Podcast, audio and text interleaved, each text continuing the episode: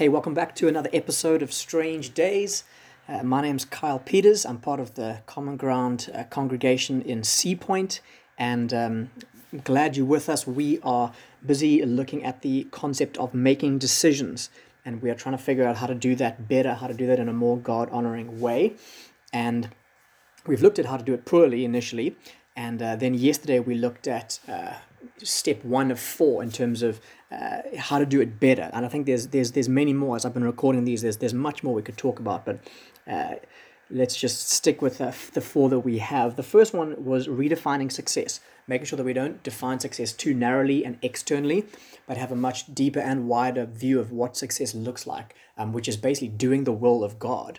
Um, and today I want to talk about creating space in our hearts. And I get all this terminology from Pete Scazzero and his um, emotionally healthy um, spirituality and leadership content. Um, but here's the big idea with, with this one today is too often when it comes to making decisions, and I mean, I speak for myself here, but I'm sure I'm not alone. Many of us just rush in and we we go for it. We're under the pressure of whatever it might be. We feel a whole bunch of pushes and pulls, and we we gun to make the decision. Well, the truth is, we need to slow down. And you can obviously hear this linking in with previous episodes on slowing down, and you'll you'll you'll you'll hear some uh, stuff that's going to sound like um, the early days of speaking about silence and solitude. And so that's how all this stuff is is interconnected. But we need to slow down. We need uh, to be able to create space in our hearts to hear from God, to uh, be with God, to be in a posture of being before doing. And just consider these passages from from the Gospels, uh, and it's it's ones I've, I've, probably read at the very beginning of this podcast. But uh, Luke chapter six, on one of those days, Jesus went out to a mountainside to pray, and spent the night praying to God. When morning came, he called his disciples to him and chose twelve of them, whom he also designated apostles. We studied the, the, the equivalent passage in Mark the other day at church, and here's Jesus spending his whole night in prayer before a massive decision to pick the apostles. Another one, at, at daybreak, Jesus went out to a solitary place. The people were looking for him, and when they came to where he was, he tried to keep they tried to keep him from leaving them. But he said, I must proclaim the good news of the kingdom to the other towns, because that's why I was sent. Jesus is spending time alone with God in prayer, and he knows out of that time, out of that intimacy, what he's supposed to do and what he's supposed to say no to. There's plenty of other examples that we could draw on from the scriptures to, to back this point up, but we do need to create space in our heart uh, and create space in our life for preparation of the heart. And Pete Scazzero has something very interesting, which I thought was helpful and, uh, and, a, and a cool idea. Um, he said he got it from St. Ignatius, if I remember correctly. But he basically calls it um, praying for indifference um, personally.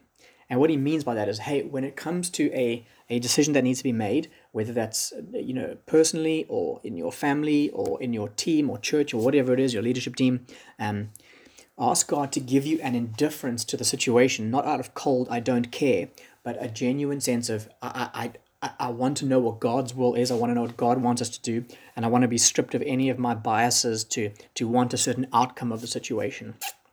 And um, uh, so, so he says, hey, pray for that and, and then pray the prayer of that. Um, and what he means is, hey, first of all, ask God to help you be indifferent.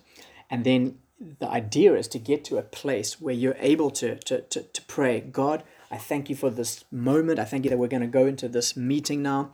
And um, God, I want to do what you know what, what, what you want to do. I, I I don't want to manipulate any outcome here. And so we want to be people who are indifferent in many ways to the outcome of situations. And that's going to be hard because that cuts against so much of, you know, multiple layers of sin and identity and all sorts of stuff in us. But we want to pray for that indifference. And then we want to pray for guidance and openness to God. We want to, to, to be available, like Jesus was there before picking the apostles, before um, moving on to the other towns to preach. We want to be open, spend time in silence, in solitude, in prayer, um, asking God for guidance. Should we should we go here? Should we move? Should we um, take this job? Should we plant this church? Whatever it might be, these are the sorts of things that we want to be asking God for, and then creating that space in our lives, in our hearts for openness to God. It's not easy. We're going to have to ruthlessly eliminate hurry in order to do it. And that itself is not easy. It's one of the biggest challenges in the modern world. But these are the things we need to do um, personally. And then when it comes to uh, teams and the teams that we're on, um, and maybe that's uh, teams at work, maybe that's uh, teams at church, whatever it might be.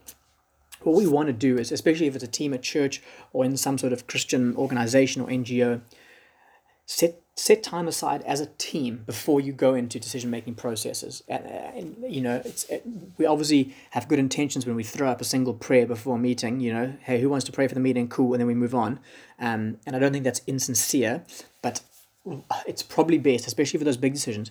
Man, get your team away for for an hour before the meeting to just go and seek God and pray and humble themselves before we we, we come to the decision making process. That would be a, a wise, brilliant, Christ like thing to do.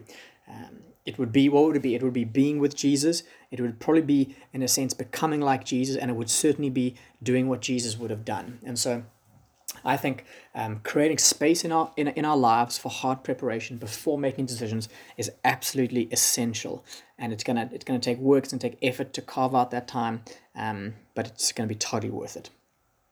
Father, I get to speak of this stuff, God, but I know how hard it is in real life and how easy it is to just uh, move forward and move on. And uh, when the, the, the pace of life is busy and you're trying to ruthlessly eliminate hurry, um, uh, sometimes these are the kinds of things that go right out the window. Where is where in fact, if decisions can, you know, alter the trajectory of our lives and other people's lives, they should be something we we we we, we approach cautiously and prayerfully and humbly. So God help us to to do this. Help us to create space in our lives and in our hearts for you to work and prepare us before we enter the process of making decisions. We thank you for your wisdom and we thank you for your word. Amen.